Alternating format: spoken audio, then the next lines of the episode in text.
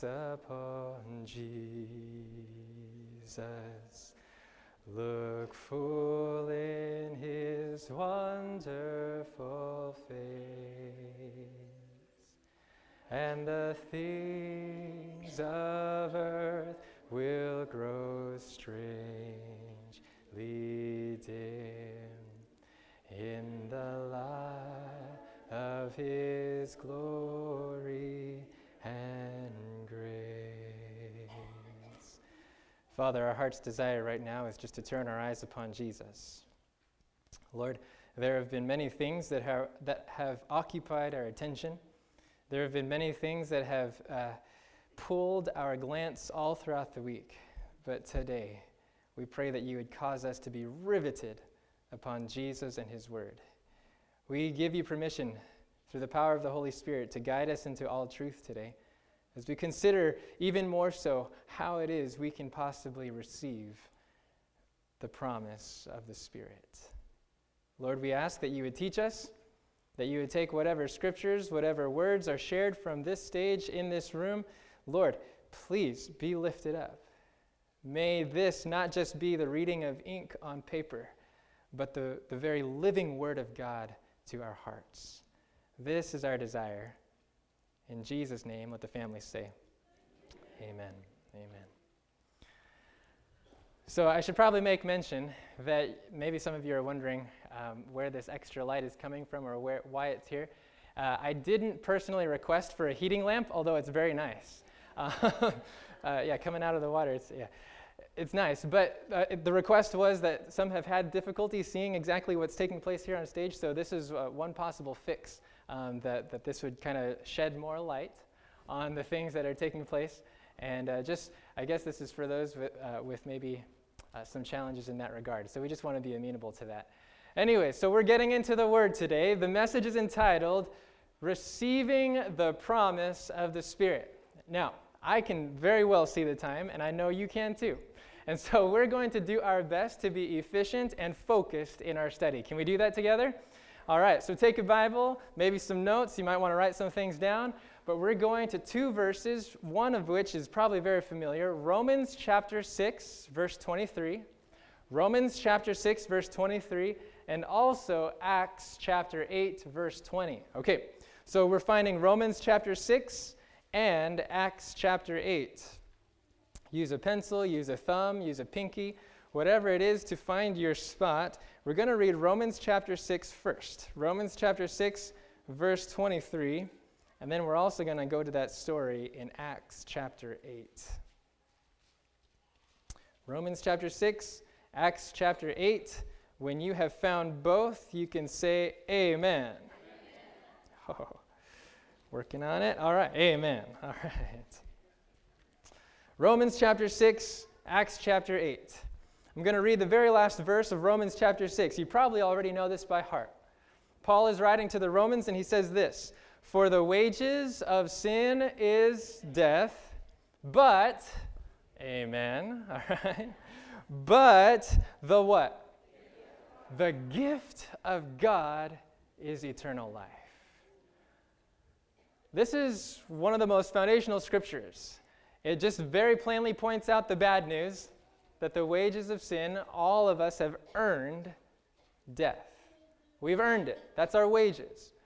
But the gift of God is eternal life. Notice that it doesn't say the wages of God. It says the gift of God, which means this is a gift that you and I cannot earn. This is a gift that you and I do not ever deserve, but this is a gift that we can receive. Okay, we follow this, yes or no? And this gift is eternal life. Okay, so now turn with me to a story in Acts chapter 8. Acts chapter 8, probably one of the most critical junctures in the story of the Christian church. In Acts chapters 1 through 6, you have the outpouring of the Holy Spirit. The gospel is being proclaimed, but do you happen to know where that gospel is being proclaimed primarily in Acts chapters 1 through 6? In Jerusalem. That's right, in Jerusalem the capital of the nation of Israel. And in, you remember that the at the beginning of Acts, Jesus commissioned them that you shall be witnesses unto me in, unto Jerusalem and Judea and Samaria. Ooh. Okay, and unto Samaria and all the ends of the earth. So here in Acts chapter 8, there's a persecution that arises in Jerusalem, and the church was almost experiencing a tendency to just say, hey, everything's so great here in Jerusalem, but persecution arose, and guess what happens to the church? It scatters. It scatters. Everyone but the apostles scatters. And in Acts chapter 8, beginning in verse 2, excuse me, beginning in verse 1, it says, Now Saul was consenting to his death, that is, the death of Stephen. At that time, a great persecution arose against the church which was at Jerusalem, and they were all scattered throughout the regions of Judea and Samaria, except the apostles. And in verse 4, notice with me, verse 4, Acts chapter 8, verse 4, it says, Therefore, those who were scattered, which is everyone but the apostles, those who were scattered went everywhere preaching the word. Amen. They were overcoming ethnic barriers. They were overcoming barriers of prejudice, etc., etc. And as you see this, there's one individual, his name is Philip. He goes to the towns of Samaria. And the Samaritans put their trust in Jesus. The disciples, the apostles in Jerusalem, however, you can kind of conjecture, you can kind of be suspicious about what it was that was taking place in their hearts. Maybe there was some hesitation, maybe there was some reservation. And in fact, the, the, the apostles Peter and John, they go to Samaria and they're put in a position where they have to pray for the Samaritans to receive the outpouring of the Holy Spirit. Do you remember the last time John, a son of thunder, had an encounter with the Samaritans? Do you remember the last time? The, the apostles were being sent out. There was a Samaritan town that didn't want Jesus to come their way because he was headed towards Jerusalem. And John says, Jesus, should we pray for them? Should we pray that fire should consume them? John, son of thunder, has to go now pray that a different kind of fire descend on these believers in Samaria. All right. So one of these individuals in verse 13, in verse 13 the Bible says, "Then Simon himself, now Simon was a sorcerer in this town. It says Simon himself also believed, and when he was baptized, he continued with Philip, was amazed seeing the miracles and the signs which were done. Now notice in verse 18, it says, When Simon saw that through the laying on of the apostles' hands the Holy Spirit was given, he offered them what?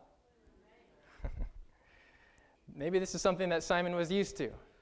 He was a sorcerer, after all, and this was his livelihood. This was something from his past that he kind of understood. There's a manipulation of powers, and then you can bargain with that.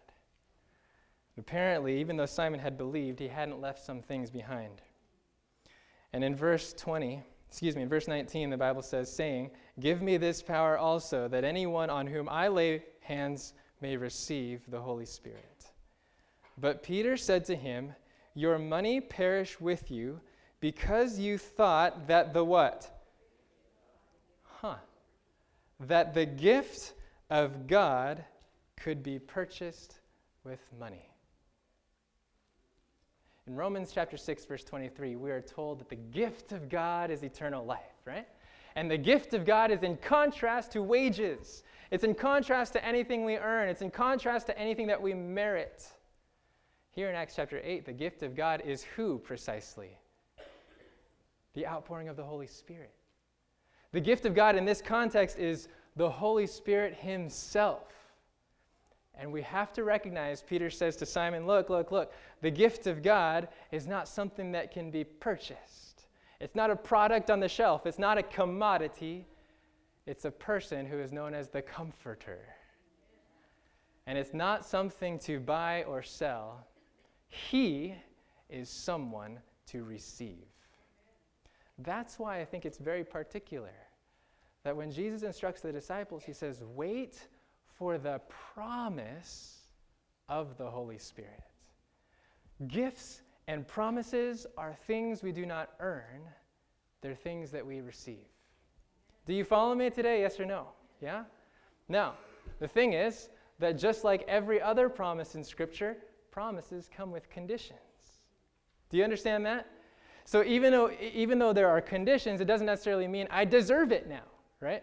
This is still a gift. This is still a gift. The outpouring of the Holy Spirit, Christ in my heart, that's not something I earn. But it is something I can make myself ready to receive. And so that's what we're talking about today receiving the promise of the Holy Spirit.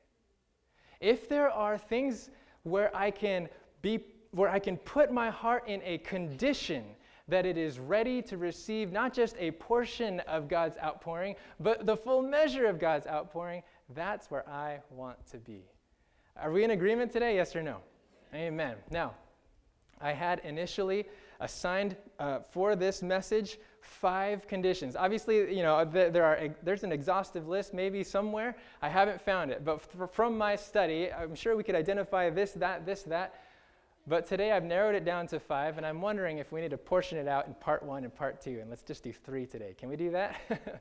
if we get to number three and you're saying, give me more, then, then we'll go for it. But I want to be, be respectful of that. So let's do this. We're going to go through three readiness factors to receive the Holy Spirit. Okay? So if you have notes, you can start with number one. Readiness factor number one is repentance. Repentance.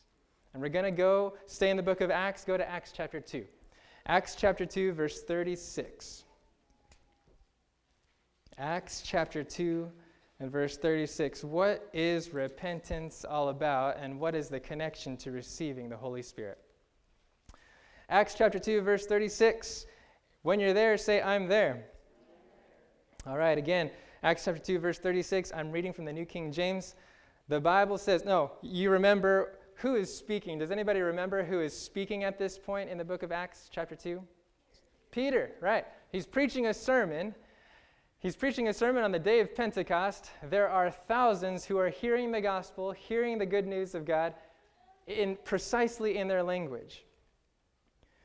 And it says in verse 36, Peter gets straight to the point. Therefore, let all the house of Israel know assuredly that God has made this Jesus, whom you crucified, both Lord and Christ. In other words, the man that just uh, more than a month ago you crucified and thought was a criminal, God has actually appointed him to be the chosen one, the one to sit on the throne in heaven. In verse 37, it says, Now when they heard this, they were cut to the heart and said to Peter and the rest of the apostles, Men and brethren, what shall we do? In verse 38, then Peter said to them, Repent and let every one of you be baptized in the name of Jesus Christ for the remission of sins, and you just might. what does your Bible say? You will, my, my, you shall, you will, it's a certainty, you will receive the gift of the Holy Spirit. Peter makes it very clear to this people who have come to recognize that Jesus, the one they just crucified, is actually the Son of God. They've recognized this, and Peter says, Look, what shall you do? Repent and be baptized, and you will receive the Holy Spirit. I, I, suppose we should read verse 39. It says this For the promise, again, for the promise is to you and to your children, and to all who are afar off as many as the Lord our God will call. This is powerful. Repentance is numero uno, okay? Readiness factor number one. This, this is really the basis for all the other conditions. Without this, all the other conditions, though they're fulfilled, it, it would really mean nothing. Repentance. So, what is repentance? It's not something we use in everyday vernacular, but what is it? Is it just to change our minds? Is it just to change, you know, our thoughts about things? It's in part, yes. In part, yes. But it is not just the acknowledgement of sin that gives us repentance. Because you and I know, even when we are fully aware that something is sinful, even though you and I are fully, like we're staring it in the face, you and I, at times, can feel no remorse for that sin. Do you, do you resonate with, with um, what I'm talking about? It's, so it's not just the knowledge of sin, it's actually the knowledge of what sin does. In Romans chapter 2, verse 4, there's a phrase it's your kindness that leads us to repentance. Have you heard that before?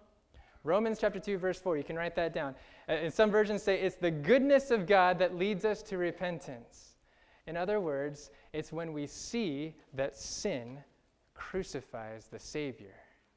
That's what causes you and I to look at sin with remorse, to look at sin with a decided and a radical desire to turn away from it. And so, as one author said, repentance is not just changing our mind, but a radical moral turn of the whole person from sin and to God. It's a deep and convicted turning away from it, a radical departure. And it comes not just as we know what sin is, but as we know what it did to our Savior. By the way, this is in part why it is so crucial that Calvary comes before Pentecost. This is why it is so crucial for us to actually sit at the foot of the cross every single day to allow the goodness of God to fill up the horizon of our hearts and minds, that we would be overwhelmed and led to repentance. So, Calvary, yes, Calvary does come before Pentecost because it's the repentant heart that asks Jesus to take the throne of the heart. It's the repentant heart that asks Jesus to take the throne of the heart. So, as we go to the foot of the cross each day, as we sing that song, or as we read that scripture, as we look on the grace of Jesus on the cross, the Spirit is not far behind. All right, so that's readiness factor number one is repentance. Readiness factor number two, you ready? Readiness factor number two, faith. Faith. Maybe this is too elementary for us. Repentance, faith, you're talking about basics, yeah, because the Holy Spirit is essential, foundational to our Christian experience. So, readiness factor number one is repentance. Readiness factor number two is faith. What do we mean by this? I want us to go to two verses in the New Testament Galatians chapter 3. Let's go there. So, if you're in the book of Acts, go to the right. Keep turning to the right. You'll pass Romans, then 1st and 2nd Corinthians, and then Galatians. Galatians chapter 3.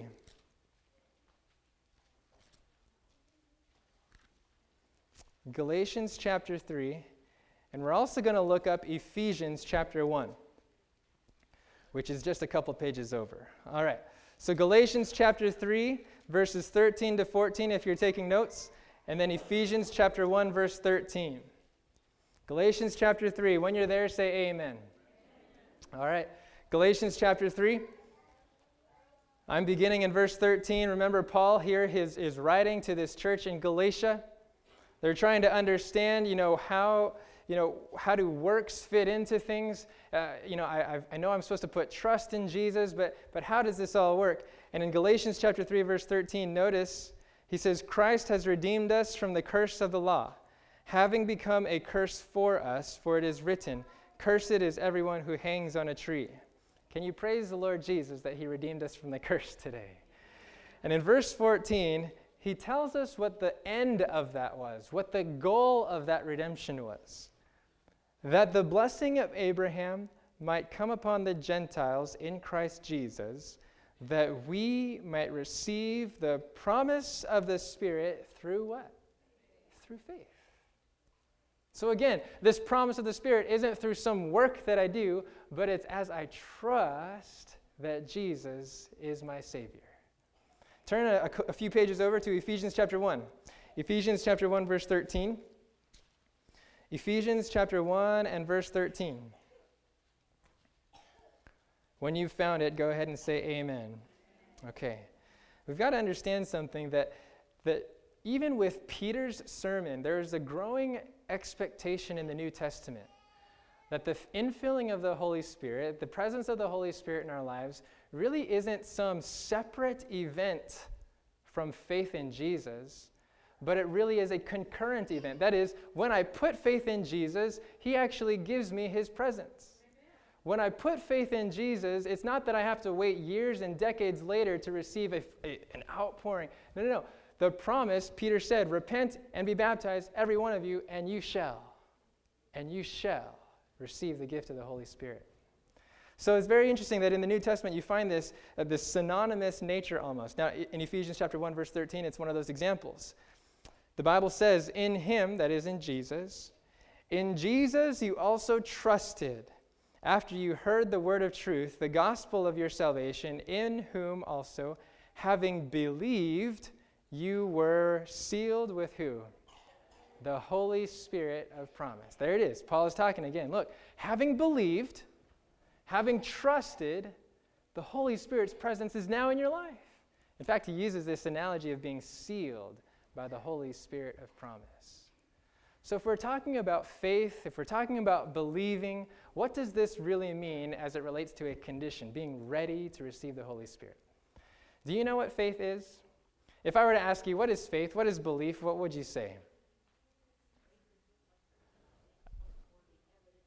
Okay, okay. Quotation from Hebrews chapter 11, right? Faith is the substance of things hoped for, the evidence of things not seen. Now, if I were five years old and I asked you, what is faith? What would you say then? Believing that God will do what he says he'll do. If Jenna were to ask me, Daddy, what is faith? What does it mean to believe? I might ask her to stand on this step.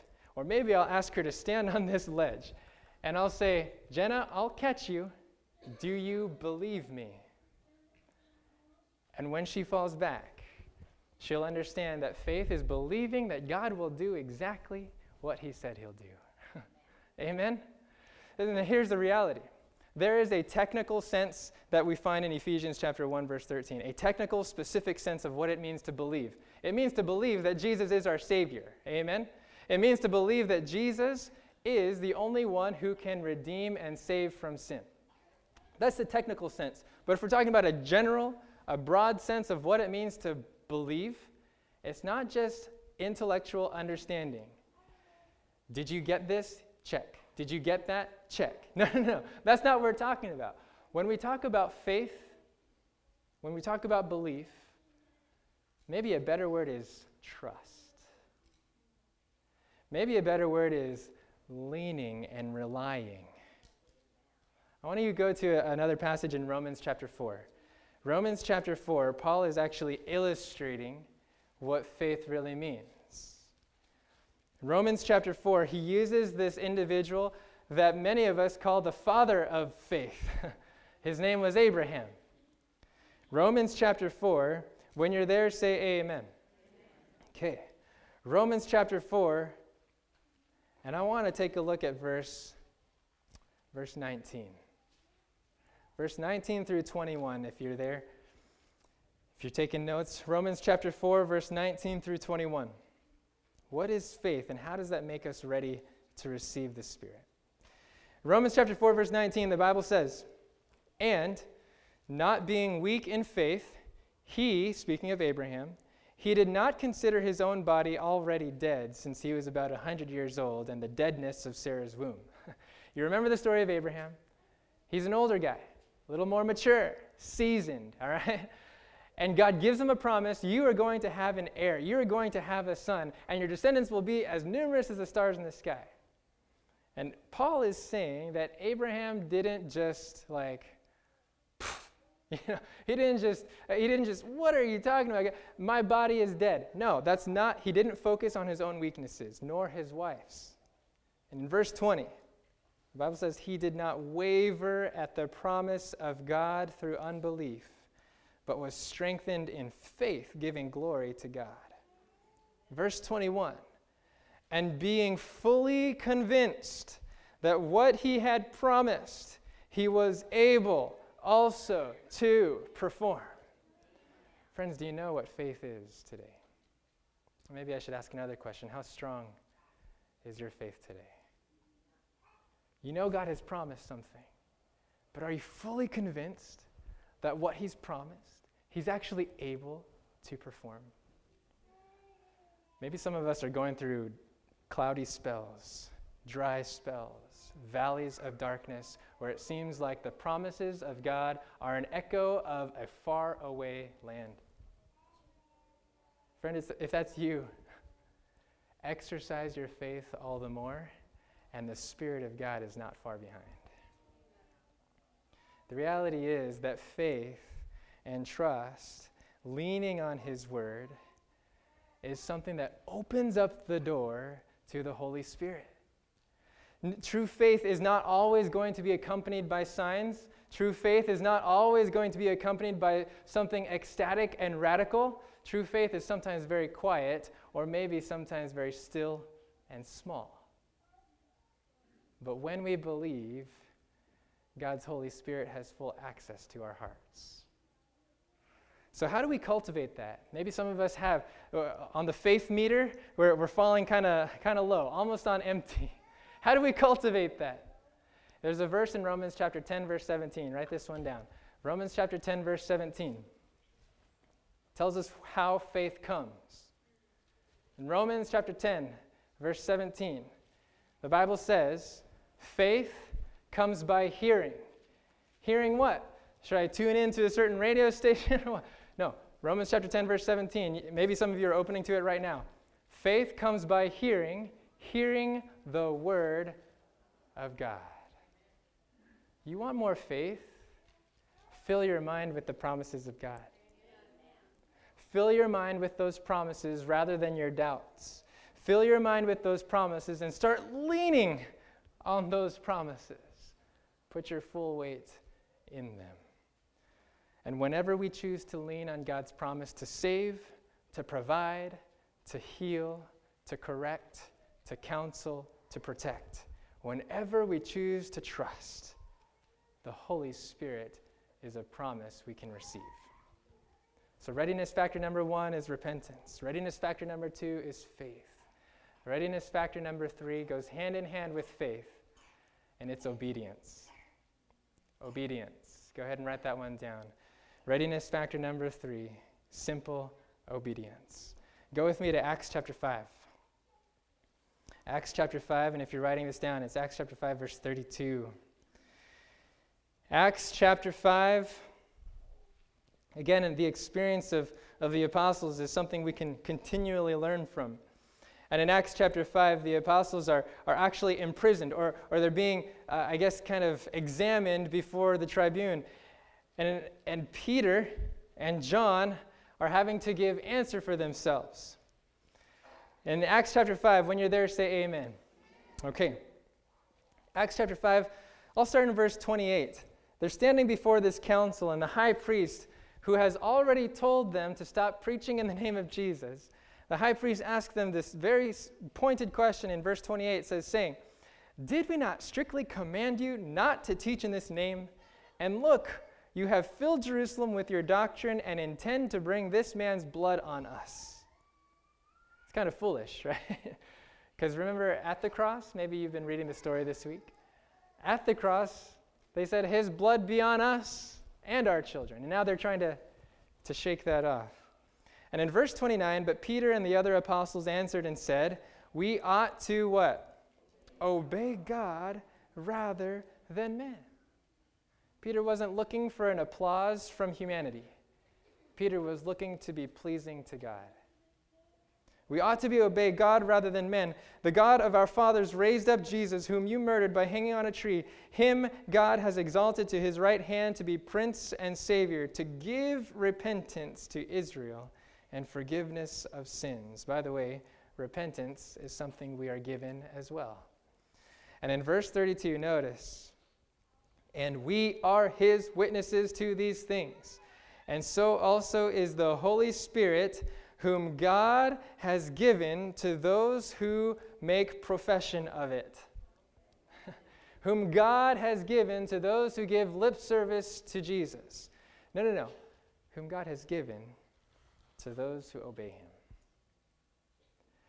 If faith and genuine trust in Jesus is a readiness factor, then surely genuine faith generates genuine obedience then obedience ought to be a factor as well. And that's exactly what Peter is hitting on. Look, the Holy Spirit is given to those who obey him. The Holy Spirit is given to those who practically demonstrate that their trust is in Jesus. And again, in this context, obedience to God is contrasted with obedience to man. Obedience to God is contrasted with prioritizing or trying to please other men. So, obedience here is saying, look, Whatever God wants, that's what I want, no matter who says what. And so when we prioritize pleasing God rather than men, when that priority actually plays itself out in a practical demonstration, when the rubber meets the road in daily behavior and in daily decisions, friends, we are opening ourselves up to the Spirit's infilling. When you make that a priority to say, yeah, I ought to obey God rather than men, your life is wide open to the outpouring of the Holy Spirit. And I should probably note this. Remember, there's that text in 1 Corinthians chapter 6, verse 19, 19 and 20. Uh, know you not that your body is the temple of the Holy Spirit?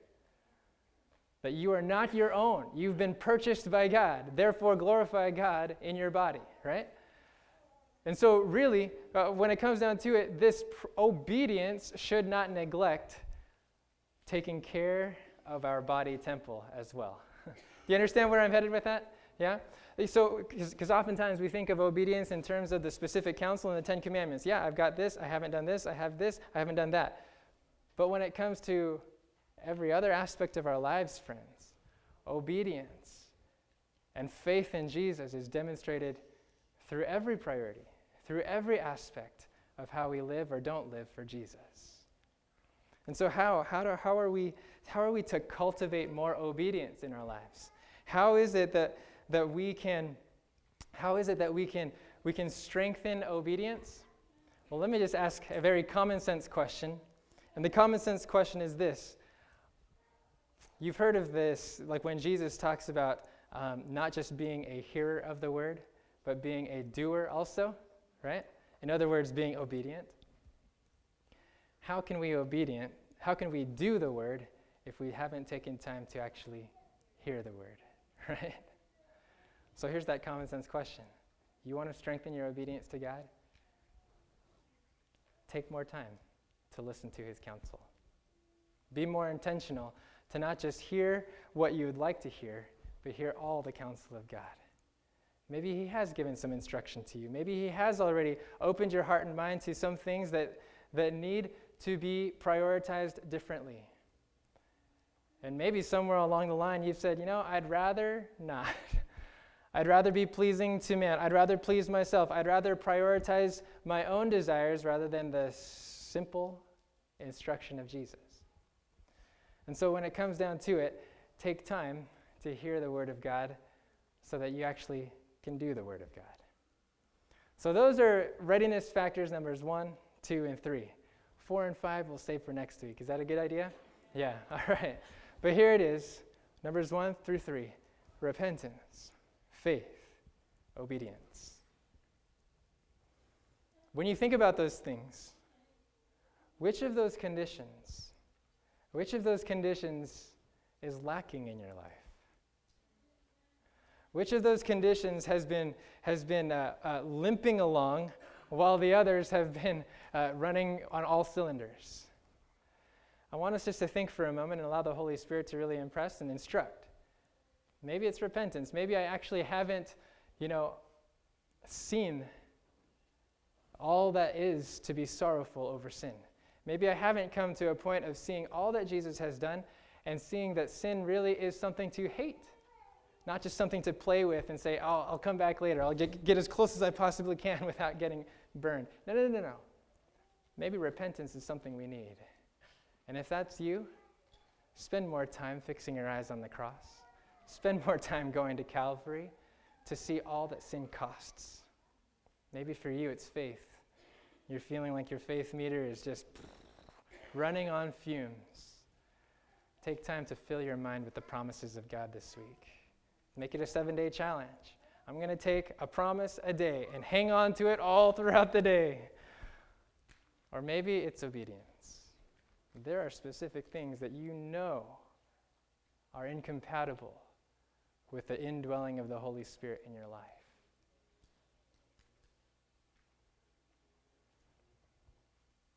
And you want to obey, but where is that power going to come from? Is it going to come from you saying, Oh, I got this? Ugh. No, oh, no, no. It's going to come as you say, Jesus, I need you to live out your obedience in me. That's going to come, that's, that's what we call righteousness by faith And so take time. Take time to, to look on the life of Jesus. Take time to, to see how he handled situations. Take time to read the word this week. So I'm giving you three different options here. I know that maybe in the last few weeks we've tried to, tried to take one single application here, but I realize that, that with this kind of message, the conditions are across the spectrum. And for you, it may be something completely different than someone else. But you know exactly what it is. Maybe you need to take more time at the cross. Maybe you need to take a promise all throughout the week or a promise a day for the seven days. Or maybe you just need to carve out a specific time of the day and a length of time saying, I'm going to fill my mind with the counsel of God so I know that when I've heard the word, I can do the word too. Okay? And so, just as we leave, I'm just curious, you know, you've been thinking about it, one of those three readiness factors. And just by the raising of hands, can you show that, yes, I want to respond and seek one of these conditions in the next seven days, just by the showing of hands, either repentance, faith, or obedience. Amen. Praise the Lord. Let's pray together. Father in heaven, these are things that are, that are somewhat basic, but Lord, they're sometimes often neglected. And Father, I just want to lift up uh, my own heart to you and, and the hearts of each one of us today. We know that the gift of the Holy Spirit is not something we deserve or earn, but He has been promised to us. And we just want to make ourselves as available as possible. We want to ready ourselves to receive more of your presence in our lives. So, God, I know that even now your Spirit is convicting our hearts and instructing us. And so, if there are specific things, God, I just pray that in the next seven days we would find practical application of these things. Please, God, for those of us who need deeper repentance, I pray that you would take us there. For those of us who need stronger faith, I pray that you would increase it. For those that lack and look for and hunger and thirst for righteousness, I pray that you would fill us.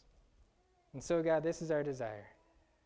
Make us repentant, make us faithful, make us obedient. And as we find that you're doing this in our lives, we thank you in advance. Before we've seen any results, before we've seen any tangible tokens or evidences, God, we thank you that you are faithful to fulfill the promise of the Spirit. And so we commit these things to you in Jesus' saving name. We all said, Amen. Amen.